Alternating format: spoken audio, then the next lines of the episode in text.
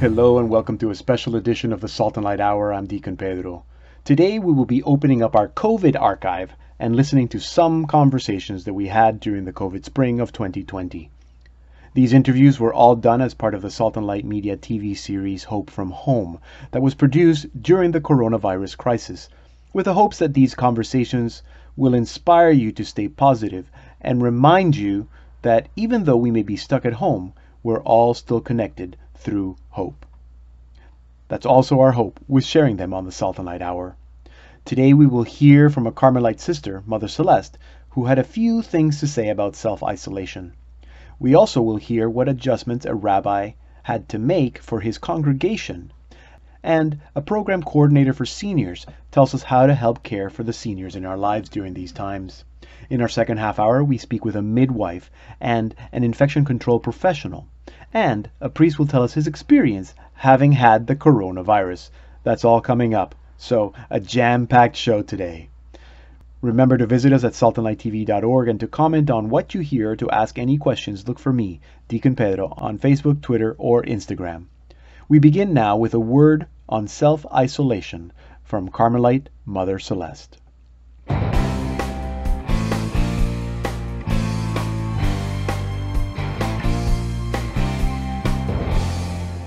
Mother Celeste, it's so good to have you here with us. You are the prioress at the Carmel of St. Joseph in St. Agatha, Ontario.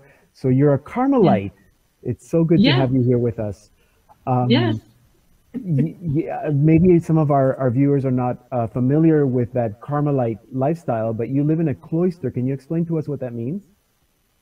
Okay, so we felt we had a vocation, a call to really give our life to God by encountering Him in the interior of our souls.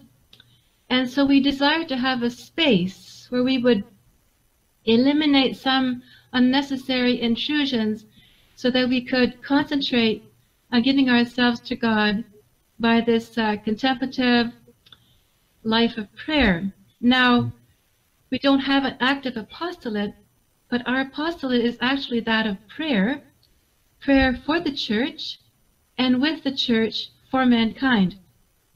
So, uh, so oh, yeah.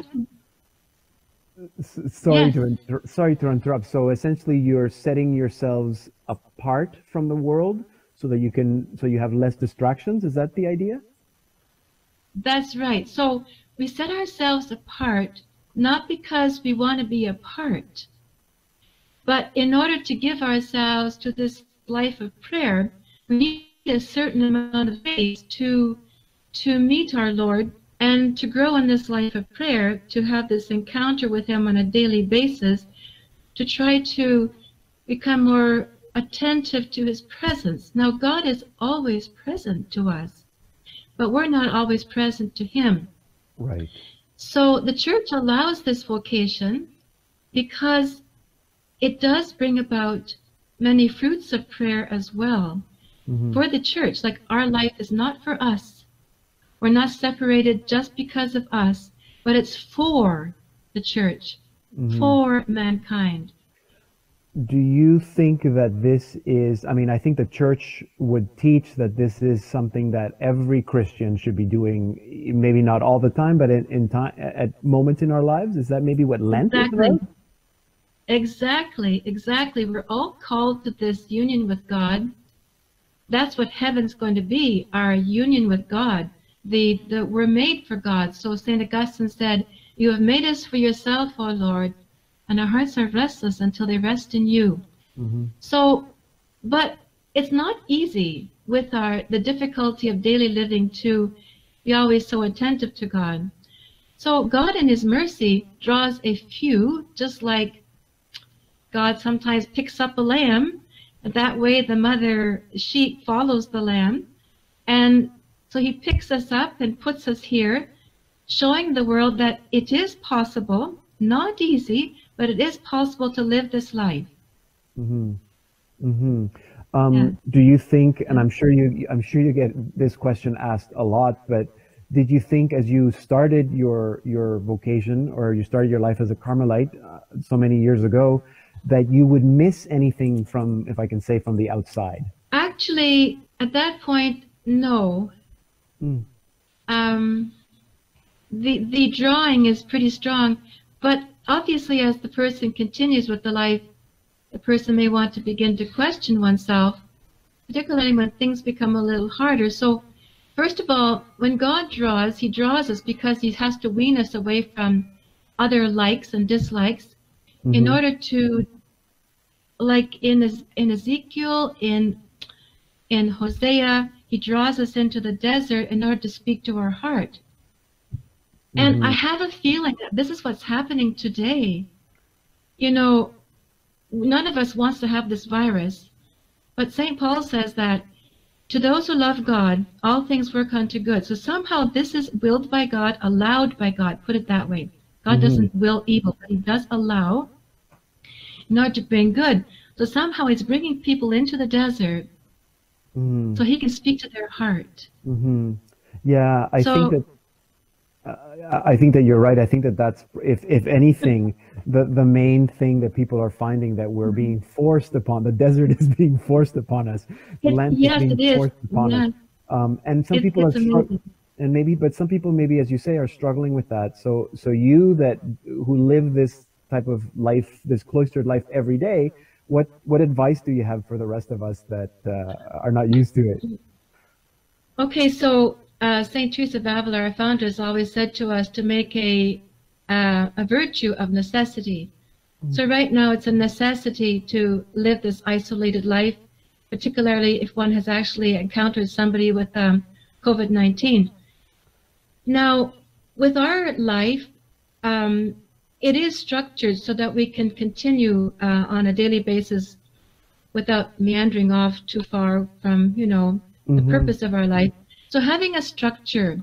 So uh, we have there's the mass, there's we have the divine office, we have times for for work, we have meals together, we have times when we talk together with each other, like we call them recreation times. Mhm. So the whole life is structured to um, deepen one's friendship with Christ and also friendship with each other. And you know, sometimes I know family life can be difficult, just as any community living can be difficult at times. Mhm.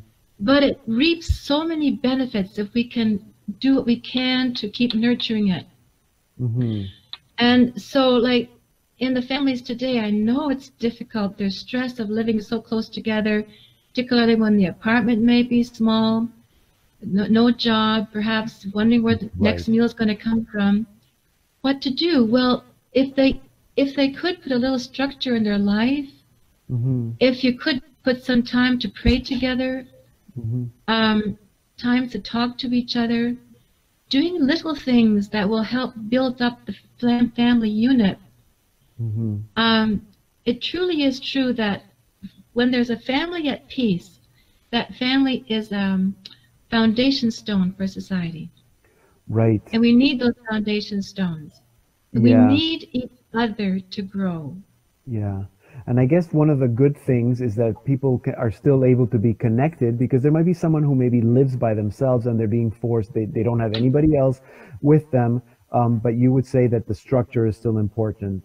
Um, The can you- structure, the structure is important. Yes. yeah. Can you maybe give us some uh, advice on how to reflect on this desert time as a, I mean, it is Lent and we're just about to go into Holy Week. Yeah. Um, s- uh, what what does the church teach about the importance of these moments of of of quiet, self isolation, less distractions, desert? Yeah, yes. Well, I think that having, making for yourself a little plan of life, hmm a little bit of structure, um, if you have a chance to uh, uh, follow the Mass on TV, have a little bit of time for your prayer, do Mhm. some good reading, um, reach out to others where you can, a telephone call. Um, it's important to keep connected somehow. Um, ha- have a little structure in your life so you have time for your rest, time for your meals, time for your for your work. When you have that, you hmm feel like you're you're connected better, as it were, because we seem to need some sort of pattern in our life. And um, well, while it's not always possible, perhaps to follow always um, the structure, it does help because we don't have to worry then what's going to happen next the next hour. Right. Next hour after the meal, or it's time for prayer. But it's a time to be, um, well, it's a time to face the reality that God is calling me to listen to Him. Mm-hmm. Yeah, I think that that's that's probably the most important thing. right. Um, Mother, you, you your vocation is prayer, as you said at the beginning. You this is what what you you do. You're you're you're separated from the world, but in a way you're most more connected than most of us. Um, in prayer, can what can you leave us with a prayer? What is your prayer for for people today going through this crisis? So we're praying for everyone. We're praying for the the healthcare workers. We're praying for the priests and religious. We're praying for the families. We're praying for those that are sick. We're praying for the um, for those that are suffering, especially loss. Um, we're praying for even the businesses that are, are losing, but I'm sure they'll come back very well eventually. Uh, but I think our main prayer is asking the good Lord to look down upon us and give us ears that will listen Mm-hmm. and a heart that will understand that He does love us. There's nothing that happens that God isn't aware of and allows for our good. Mm-hmm. And when we have that trust, it's not so frightening. When we have this faith in God, we have a confidence then too that He's going to take care of us. He is the Good Shepherd, He is the divine lover, and He's our very best friend. And He's our Father. He Mm-hmm. loves us. Amen, Mother Celeste. Thank you so much for that prayer. And it's so comforting to know that all over the world there are people like you, sisters like you, that are praying for all of us. Um, and thank you for your advice and for your prayers today, Mother Celeste, um, prioress. You're the prioress at the Carmel of St. Joseph, and you joined us from your home at the Carmel at St. Joseph today. Mm-hmm. Thank you so Yeah. much. You're welcome. God bless you. God bless you. Thank you. Thank you. That was a conversation I had during Holy Week with Mother Celeste, prioress of the Carmel of St. Joseph in St. Agatha, Ontario. I spoke with her on the Salt and Light TV series Hope from Home. Coming up, caring for seniors in our families. But first, we know how the crisis has affected all of us with the closure of churches, but how is it affecting other religious groups? Rabbi Aaron Flanzraich tells us his experience. Rabbi Aaron Flanzraich. It's so good to uh, to be able to see you and to have you with us today. Uh, the same here, Pedro. It's wonderful to see you. So you you were one of the people that were actually quarantined for 14 days because you flew back. You had to come back from Israel first. How was that experience? Um, it was uh, trying because um, it was almost like playing whack-a-mole. Uh, Uh-huh. We kept tr- we were chasing flights that were being canceled um, within hours of us booking them. So, um, as I shared with my congregation, the reason why I returned was not because it wasn't safe in Israel. It was, in fact, very safe in Israel. Uh, the medical system there is excellent. Um, the concern was is that with the rapid disappearance of flight schedules, Right. that I might not be able to get back in time before my health insurance would lapse. Uh huh. And then and then, but you finally did make it here, and Yes. you. I mean, I don't know. A lot of us feel that we're quarantined, but we really aren't. I can go out, but you could not even leave the apartment. We could not go out. So No. uh, getting groceries was a challenge. I will say that when we walked onto the plane, uh, leaving Tel Aviv, to coming to Toronto, it was the cleanest, nicest smelling plane I have ever seen or smelt in my life. Right. It was That's- impeccably clean, Pedro. Yeah. Now, how difficult? I'm sure that you um, have been going through the same struggles that every other religious congregation uh, is going through in terms of those public gatherings. How how quickly did you have to decide whether you uh, had to close down the synagogue? Um, in, in my mind, uh, once there was, um, it was apparent that this was a serious uh, threat. Um, in early March already, uh, by March the 10th, the synagogue had closed down all of its public activities, including services. And um, the reason why we did that, Pedro, is because um, in uh, Judaism, as, as, as I am sure you know, that the preservation of human life is before all other concerns. Yes. And uh, as the rabbis famously say, violate one Sabbath in order to observe many more in the future. Yeah. And so we closed down all of our public events um, because I was absolutely committed that in no way, shape, or form would an attendance at a ritual event in our congregation or a social one uh, be contributing to anyone taking ill. Yeah, you might be violating a Sabbath, but in a way, you're being a Sabbath has been imposed on everybody. Yes. Um, how important is it for people to actually, you know, uh, go to synagogue, um, and or how difficult it, it has been for your congregation to not have that? Uh, it's a very interesting question. There are, I think, two elements to that answer. On one hand, uh, the synagogue is not an important, um, it's not a critical part of Jewish life. Most of Jewish life centers around the home and around the family observances that we maintain in our home. It's for that reason why the ancient rabbis uh, and even the medieval rabbis uh, didn't want people to get married in synagogues. Um, they got married outside of their parents' homes or certainly under the stars, as was a long-standing tradition. But today, today is different, and um, today synagogues represent the power of community. Wherein um, even a century ago, people never really left the villages where they grew up in. Today, we know it's very, very different. And synagogues, like churches and mosques, are magnets, centers of gravity that enable people to retain and strengthen their religious identities in ways they didn't need a century ago. Right. So, and you've had you've been forced to move that online like everybody else. Were you already uh, doing some online work or having your sermons posted online?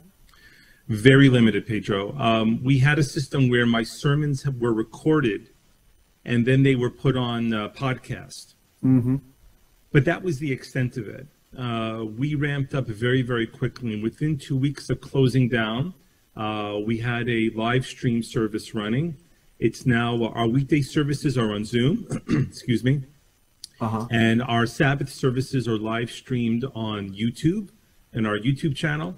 And um, we're anticipating that this is just the beginning, Pedro, that in the absence of effective therapies or vaccines, um, that we're going to have to reach deeper into uh, delivering content, to use a business term, uh, Right. to the congregation. And that is in form of uh, classes, services. Think of the Jewish high holidays. Yeah. Um, how can that take place in synagogues? It's actually unimaginable, but it has to be imagined. Yeah, well, and I was going to ask you about that about the high holidays because uh, Passover, uh, like all your holidays, are is, is a big family event. A lot of people come together. That obviously was not not possible. How was Passover for you this year? It was strange. um, we had a very small table. Traditionally, Pedro, we have 20, 30, 50 people um, at our Passover table family, friends, guests, strangers. And we had five people. Right. Uh, what we did do this year was we set up our Seder table on the first night because there were two nights of the Seder.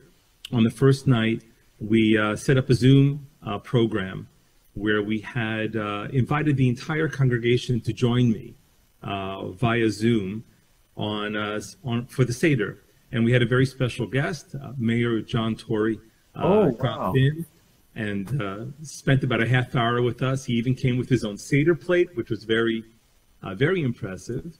Wow. So the response was uh, profoundly affirming um, in the absence of people physically being there. Yeah. Um, in the little time that we have left, Aaron, maybe uh, would you leave us with uh, your prayer of hope for our viewers? Of course. Um, a famous medieval rabbi, his name was Nachman of Breslov, from the town of Breslov. He once said that of all the commandments that people are held to in life, the, these two are the most important. One, never give up. And two, always be joyful. And so, even in dark moments, we know that this shall pass and that the better, the good, awaits us. And I pray it should come soon. Amen. Thank you, Rabbi Aaron Flanzraich. Always good to hear your words of wisdom. Wonderful to see you.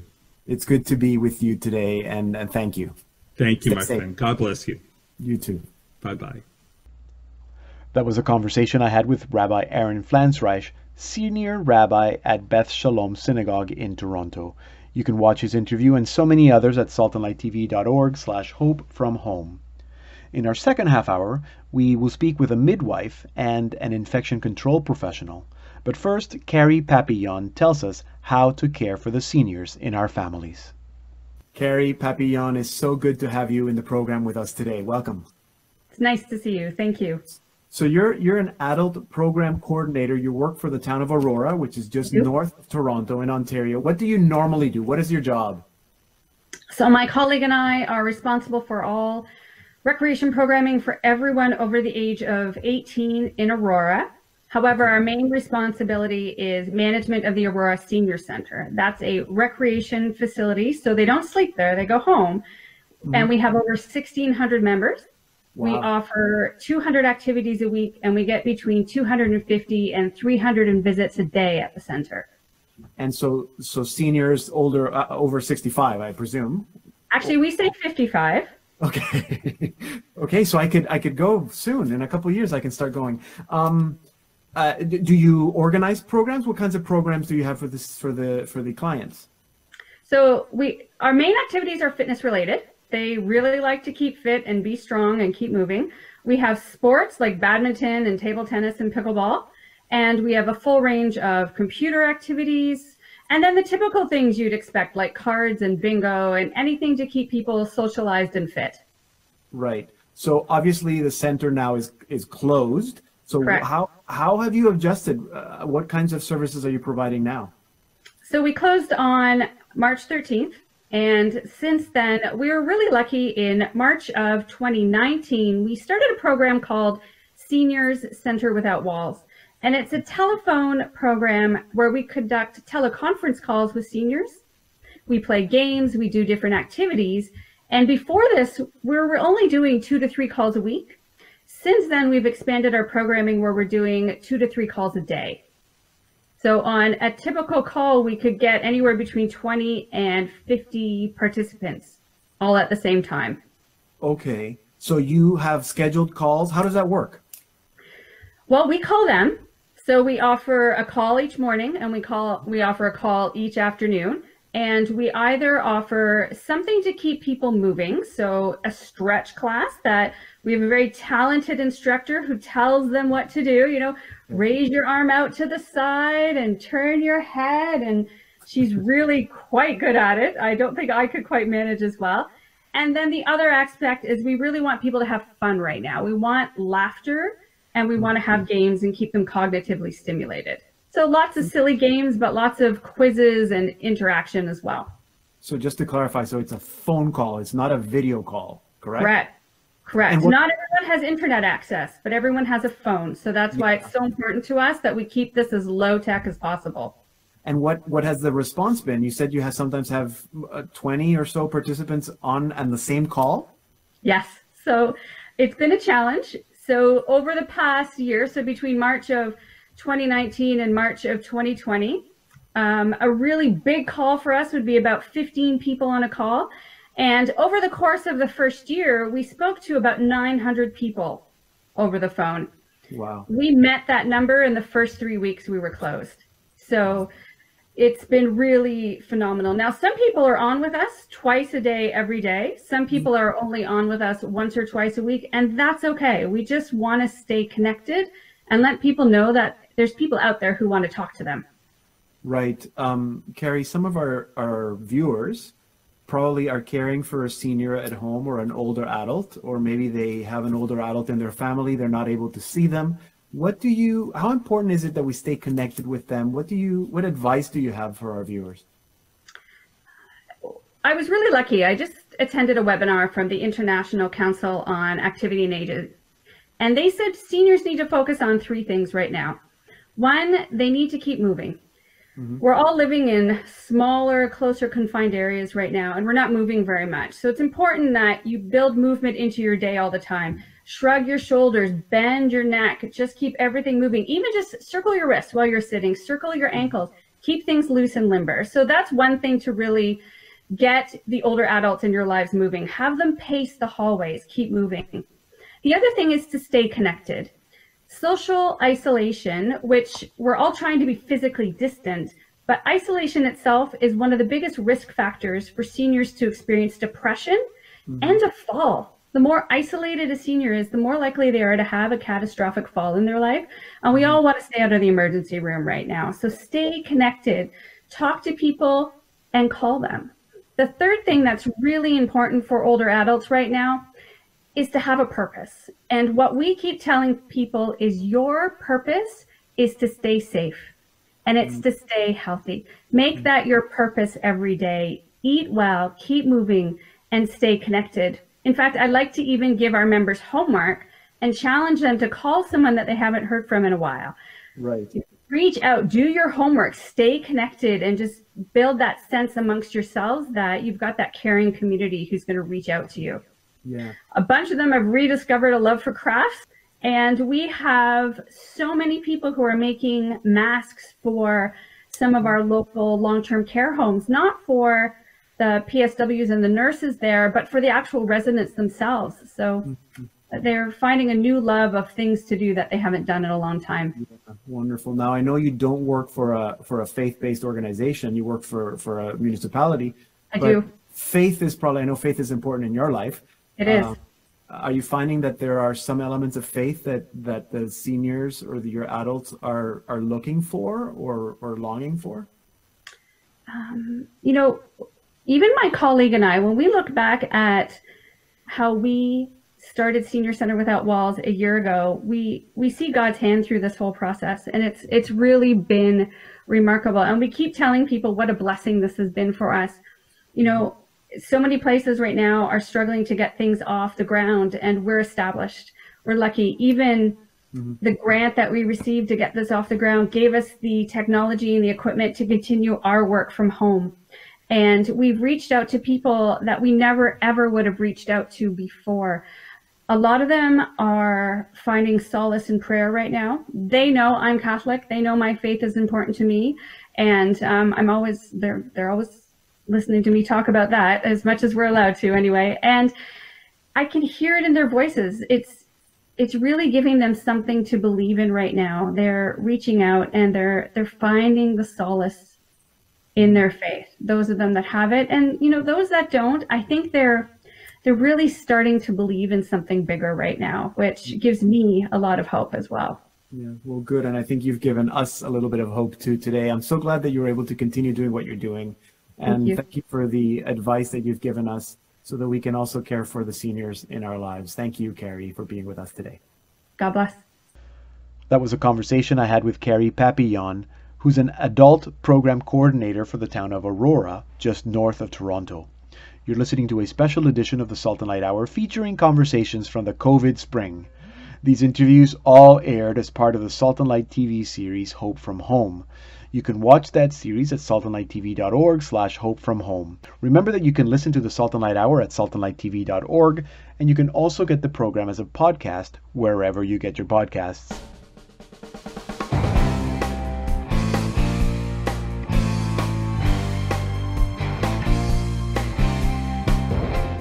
Coming up in our second half hour, a midwife and an infection control professional tell us how their work has changed during the crisis and we speak with a priest who was sick with the coronavirus. So stay tuned.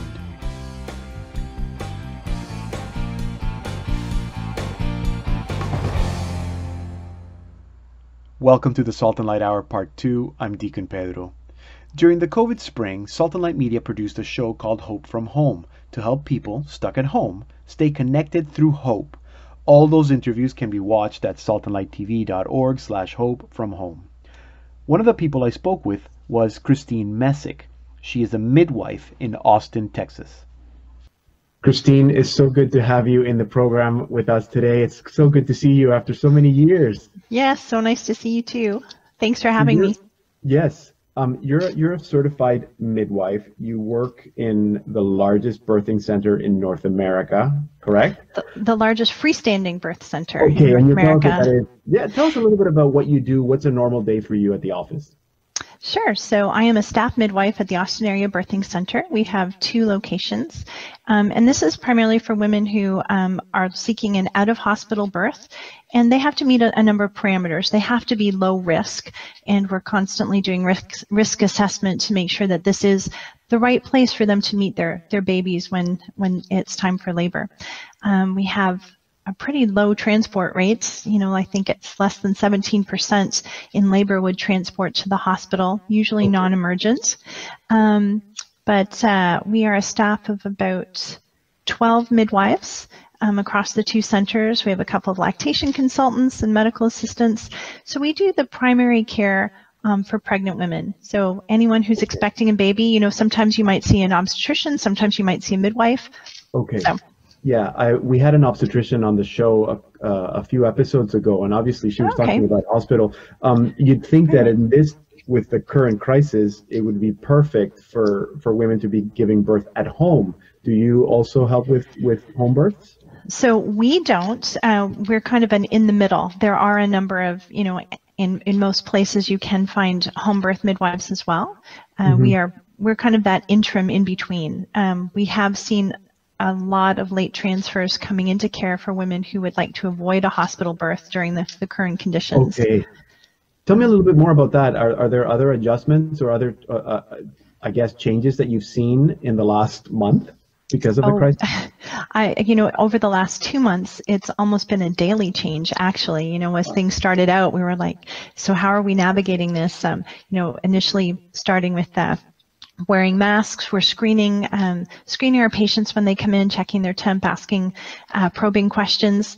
We um, have avoided using the waiting room now. Women are just roomed immediately and brought in to see the midwife comes in directly after they've um, had a, a normal temperature and, and have passed the screening tests. Um, we're doing a lot of telehealth. So we're primarily seeing women in clinic for their first prenatal visits. Um, when they need to do their glucose testing around 28 weeks, we do a quick little, um, we call it a flash sonogram to make sure baby's head down around 34 weeks. And then that last month of pregnancy when it is important to, to be seeing people um, more frequently. Otherwise, we're doing all of our visits uh, remotely. Okay, so virtually. Um, Yeah. um, uh, if someone, I mean, there, someone might be pregnant right now watching this, and maybe she's concerned, a little worried. What do some? What does a pregnant woman right now need to know about giving birth during this time? Well, you know, there's still a lot of questions, but primarily we've been seeing that uh, women seem to be doing well with pregnancy. There are, are is a, a high percentage of pregnant women who are testing positive but are asymptomatic. So that's good news in the fact that, you know, even if they have it, they're not you know, expressing it in the same way that we're seeing in some of the vulnerable populations with the breathing difficulties and things like that. Okay, sorry to Um, interrupt. You mean that they're yeah. testing positive for the virus? Yes, and I've Is any heard I've heard a range from 29 to 49 percent Okay. are asymptomatic that test Okay. positive. Is there any danger that they might transmit the, or you know uh, pass on the disease to, the the, baby. Um, at the moment, they're suggesting that there is no vertical transmission. Okay. Um, that you know the the risk would come after. Um, so once baby is born, there might be a possibility Okay. for that. So a number of the hospitals are separating mums and newborns in a mum that's positive. Okay. Yeah. Now, um, Christine, you you work you don't work for a faith-based organization, but you are faith is important for you. I know that. Um, How do you kind of how does that influence what you do? How does your faith influence what you do? Well, um, when I get that call, so we, we our calls are usually a 24-hour call. So if I get a call from a mom in labor, when I get in the car and start driving, my first go-to is a rosary for that family, for that baby, regardless of what faith background they they might be, and Yeah. that you know they recognize the the inherent value in this beautiful gift of life that they've been given, and that either the parents will bring faith to their child or the child will bring faith to their parents at some point, and God will be, you know, glorified in all of this. But um, you know, when I have that opportunity, and, and you see maybe a mom is wearing a cross, or maybe they're playing some Christian music, um, that's an opportunity to kind of open up some conversation and share what I think is really important, um, you know, I always tell women that I think labor and birth is the closest we can come as women to understanding Christ's passion and death on the cross. You know, he has such dignity for us. I mean, God could, with a proverbial snap of his fingers, create an entire uh, population of people. Yet yeah. he, he has the dignity to allow us to participate in this process. Uh-huh. And labor and birth is our opportunity to walk Calvary with Jesus. He still gives us these blessed breaks in between the contractions. He, he respects our human frailty and knows that we, we, we can't quite do what he did, but he calls us to part of that. Um, Mm-hmm. When we can, I think for women who who are of, a faith background, already you can offer your labor for something, for somebody. I always tell people, you know, when they're preparing, start a list, seek out prayer intentions. What do you want to pray for? Offer each contraction. When it comes, you can have your, your husband say, okay, here's, here's what we're praying for in this contraction. You know, eventually get to a point where you can't do that. It's just for whatever the contractions are for whatever the, the prayer intentions might be. Wow. But, you know, the end result of the cross is new life. And we have that opportunity to share in that, in this gift of giving birth. So mm-hmm. there's there the hardest things in life are the most worthwhile. So I always tell people, you know, that this might be the hardest thing you'll ever do, but I promise you it's the most worthwhile thing.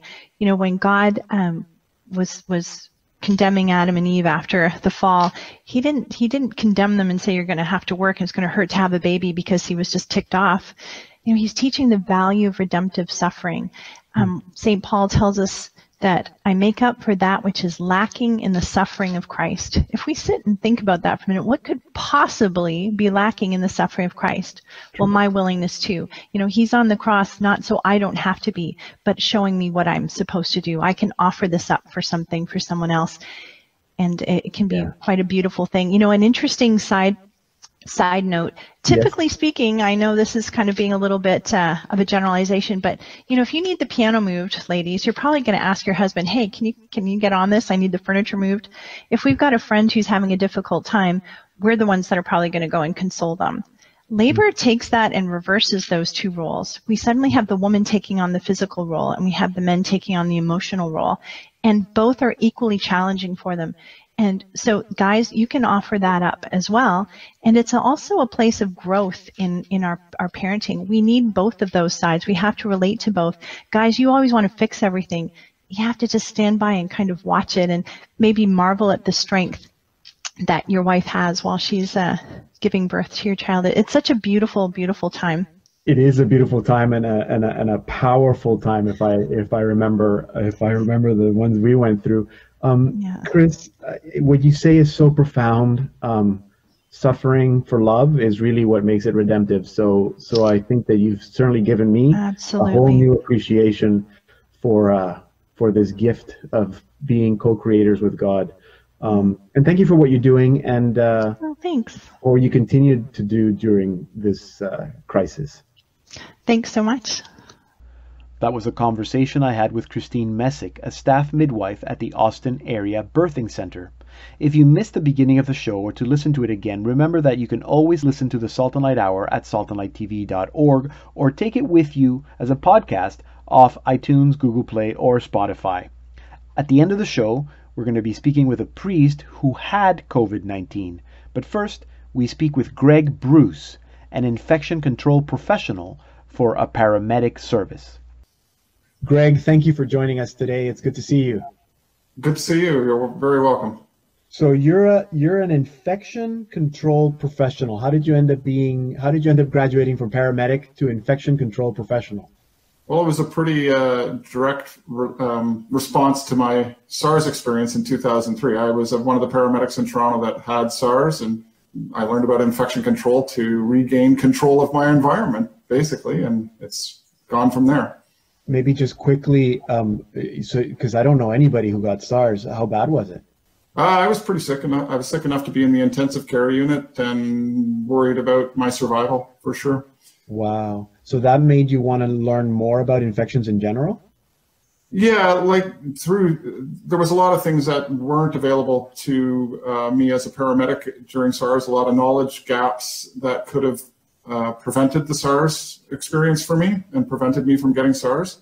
Uh, and I, I, knew there was a way to close those gaps, and, and that's where infection control came in. Right.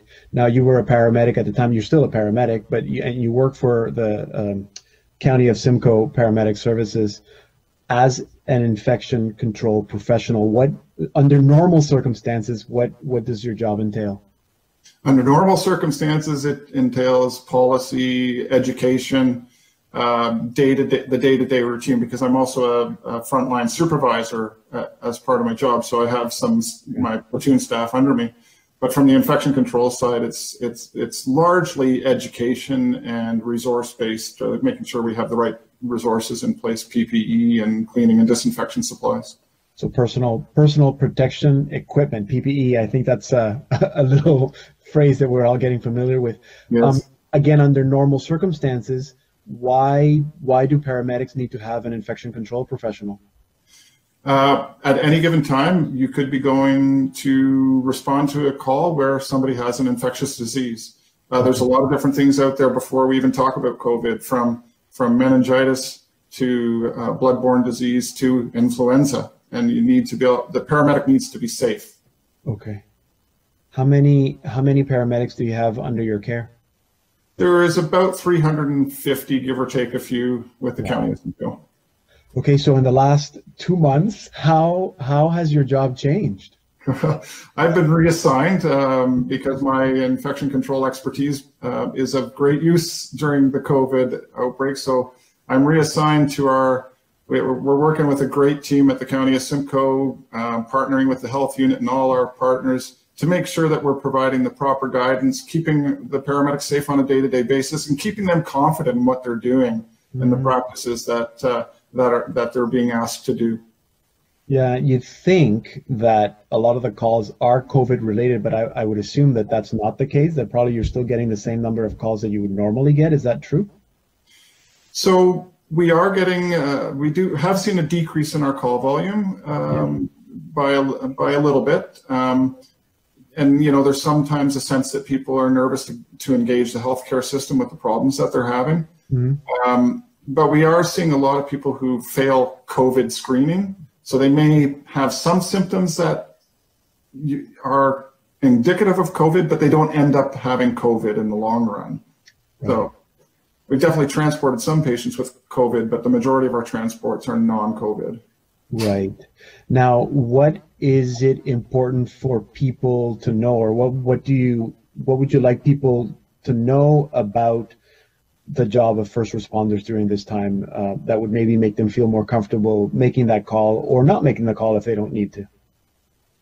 Yeah, I think I think it's um, important to understand that uh, although the paramedics are working under some more difficult conditions with the personal protective gear that they have to wear on an ongoing basis and and the circumstances they're finding, that if you are having a medical emergency, um, that still you can call 911 and be confident that we've got practices in place that are going to keep you safe. Where we've got practices in place to make sure that that our ambulances are clean, disinfected. Our our paramedics have worn the proper PPE. They're performing hand hygiene. They're social isolating. They're taking all the precautions so that we can deliver uh, safe health care uh, to the residents of the county of Simcoe. So and we encourage you that if if if you're having a medical emergency, you're having chest pain, you can't breathe, you're having signs and symptoms of stroke, don't put it off. Don't ignore it because you're afraid of the healthcare system. Mm-hmm. We will still come and care for you, and you will be safe coming into the healthcare system. Yes. If you have signs and symptoms of COVID, use the online assessment tools, go to the assessment centers, call your doctor. Um, that's the best way to manage those things. Right, and and of course you mentioned the county of Simcoe, but I would say that that applies to every region all across the country. Um, the paramedics are there. They're doing everything that they need to do to uh, keep their staff safe, but also to keep keep you safe. Um, Greg, I can imagine that this is super stressful for you, um, especially at this time. It's a stressful job. What I mean, you're a man of faith. That's how I know you. Um, what what keeps you going? What gives you hope during this time? Well, it's it's it's a little interesting. I stumbled upon uh, the Litany of Trust uh, at the front of Holy Martyrs back when we still could go in for for adoration, and and it's it's always been something that I I've kind of been. It's been a personal uh, struggle for me. You know, I like to be in control of things. That's my job, right? um, I, so I've been really turning over trust. I've been asking to that trust in the, the skill that I've been blessed with, that I make and trust that I can uh, make the right decisions. Uh, um, you know, it's always God's always uh, at my side. I don't think I don't think I do this alone. Mm-hmm. Mm-hmm. I guess you must be missing Eucharistic adoration. Oh yeah, absolutely. It's uh, it's something that, uh, that I think everybody in the community, our community, is missing. Mm-hmm. Absolutely, the Eucharist. Um, that doesn't mean that Christ is not present. He's still present, even though it might be harder to uh, to see him. Absolutely. Yeah. Greg, well, thank you for for sharing a little bit of what you do with us today. Um, it's certainly given me a little reassurance that the paramedics know what they're doing because they're under your care. Um, and uh, I hope it does the same for our viewers. Well, I'm glad to have had this opportunity, and uh, I hope that we can all get through this safely, and uh, there will be an end in sight. Yes, thank you, Greg. Take care. You're welcome. That was a conversation I had with Greg Bruce, who is an infection control professional for the paramedic services of the county of Simcoe, which is just north of Toronto. To listen to this conversation again or for the rest of the Salt and Light Hour, or to watch them as part of our series Hope from Home, go to saltandlighttv.org. Here now is my conversation with Father Ian Duffy, who was sick with COVID 19. Father Ian Duffy, it's so good to have you with us today. Welcome. Good to be here. Thank you very much. So you you've been sick the last uh, couple of weeks. Tell us about that. Well, um, shortly before the uh, the whole shutdown of the province started, uh, I started not to feel overly well, uh-huh. and uh, I guess it was the uh, would have been the Sunday maybe. Um, remember the Sunday when uh, I think the Diocese of Toronto had already canceled masses, but uh, the Diocese of Hamilton was limiting what we were doing. Right. that Sunday really wasn't feeling great, and in the afternoon. I got a call from uh, public health saying that I had come into contact with someone who had tested positive for the coronavirus okay. and uh, told me that I should go and get myself tested. Can, so sorry, I can, I inter- can I just stop you for a second? Course. You, you, you were not feeling well. How did public health know that you had been in contact with someone? I guess whoever they uh, they were talking about had told them the various people that he had been in contact with. Okay, okay. They so they went to get They, they didn't say who it was or how they knew or anything like that. So you went to get tested? Yep, and uh, went to the facility here in Guelph. Uh, they were absolutely wonderful. I, I, I, can't say enough about them. They were mm-hmm. uh, professional. They were kind. I was in and out of there in about five minutes. And okay. Uh, the doctor who had uh, who done the test uh, said that I should go home and self isolate. And mm-hmm. so for the next uh, 14 days, I was in self isolation here at the rectory. Okay, so you did not have to be hospitalized? No. Uh, thank God it, it never got that bad. There were about uh, there was about a three day period where I got really really sick, and the way I explained it to a friend of mine was, it almost felt like having a nasty nasty flu, pneumonia, and mono all at the same time. Oh wow! Um, and uh, for a, for a short part of that, I was sort of thinking, oh, maybe it's about time to, to go to the hospital. And actually, uh, the nurse from public health, uh, again, who was just tremendous, she called mm-hmm. a, a, couple of times through the, uh, the, the time that I was in isolation just to check up on me. Mm-hmm. And uh, she said, oh, "Do you think we should send an ambulance?" And I said, "Well, not yet." And thank God it, it never got bad enough to be hospitalized. And now you're a you're a pastor. You're the pastor at the Basilica of Our, of Our Lady Immaculate in Guelph. That's right. Um, uh, are you there by yourself, or do you have an associate? Uh, uh, we have an honorary assistant, and uh, he is one of the the priests who is a former Anglican priest, and so okay. is married. So he was actually uh, sort of in a self-imposed quarantine even before that because his wife's uh, immune system is quite compromised. Okay. He uh, he just felt that there was no way he could be out, so uh, it was pretty much me. Yep. So you were completely by yourself, no one to take care of you. You couldn't go out. I guess you relied a, a lot on uh, friends, parishioners. Yeah, I, I have a couple of uh, very good friends right in the area, and so they were just tremendous in uh, in you know dropping off food, uh, calling just to, to check up and see that I was doing okay. Uh, really, really good people. And then uh, there wasn't a day went by that I didn't have a uh, uh, an email or a text message or something like that from uh, one of my parishioners, just asking how I was doing and asking if I needed anything. So they, they were wonderful. Right. Um, did you ever feel, because, I mean, this is what you hear in the news, and, and but I, I, I don't know how different the symptoms, you know, vary depending on, on who has them, but that you couldn't breathe, that I, I No, no. felt- Again, thank God I never got quite that bad. Um, there, uh, there was a, a fair time that the the cough was really, really bad, and so you know Mhm. I, I may have trouble breathing if uh, if I was coughing a lot. But no, I never. Uh, my symptoms never got to the can't breathe Yeah. And I guess you would have had to then notify public health as to who the people that you had been in contact with. Yep, yep. Wow, wow. Um, have you uh, transitioned? I imagine, like most uh, pastors, to doing uh, liturgies online. Yeah, we have. And So- it, it was an, uh, a real learning curve for me, Deacon Pedro, because uh, you are probably talking to one of the most technologically illiterate people on the face of the earth. Um, thank God I've had two uh, just tremendous people in the parish. Uh, my music director, for one, and a, uh, a young lady from our choir in CWL who uh, you know just offered their services so we've been able to uh, to get our sunday masses up onto youtube and uh, Mhm. facebook and then uh, usually do a little message a couple times a week that's posted on facebook anything special Right. comes up and then uh, another lady who uh, is in charge of our uh, our parish website has also been tremendous in just uh, getting anything out. I'll, I'll email her a message and she'll get it posted onto uh, on Yeah. website. So I guess what would be your advice? A lot of people are watching. A lot of people are, you know, not sure what they're hearing in the news, what to believe, what not to believe. You've been sick with the virus. What is your uh, advice for people who question maybe the idea of self-isolation or social distancing? I personally agree with uh, what we've been advised completely.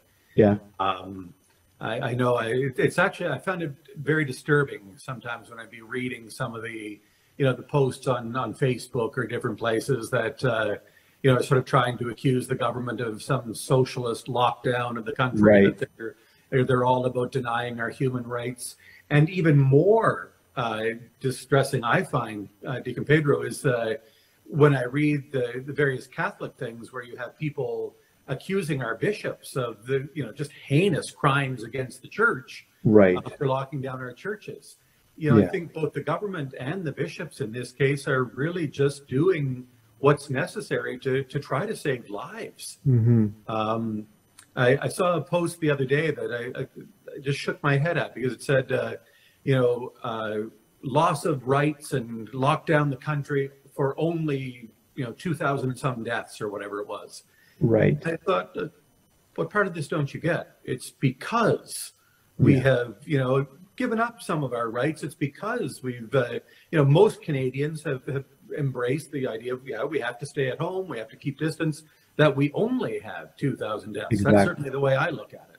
Exactly. Well, I know it's difficult for for a lot of us. Uh, I can't say it's been as difficult for me as it has been for you, but I'm glad that you're all better now and that uh, the ministry continues. That you've learned some new skills. Yeah, and I mean, you know, uh, one of the things that looking back on it where God's been really good is that even when I was the sickest, I was still able to say mass on that day.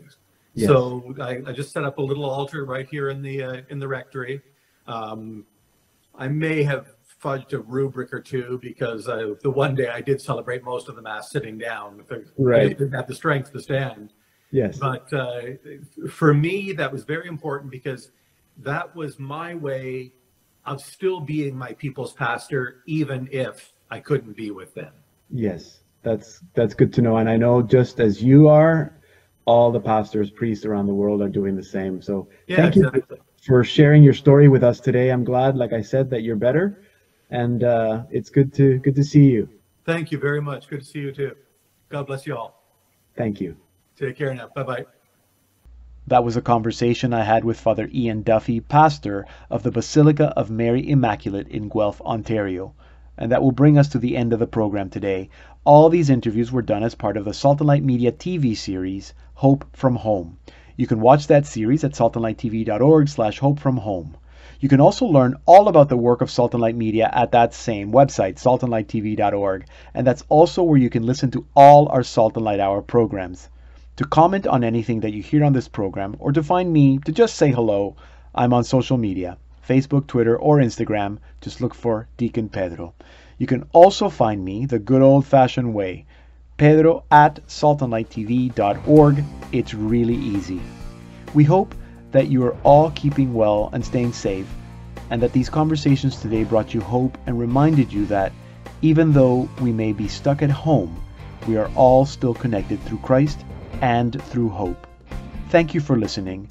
I'm Deacon Pedro, and this has been a special COVID spring edition of the Salt and Light Hour.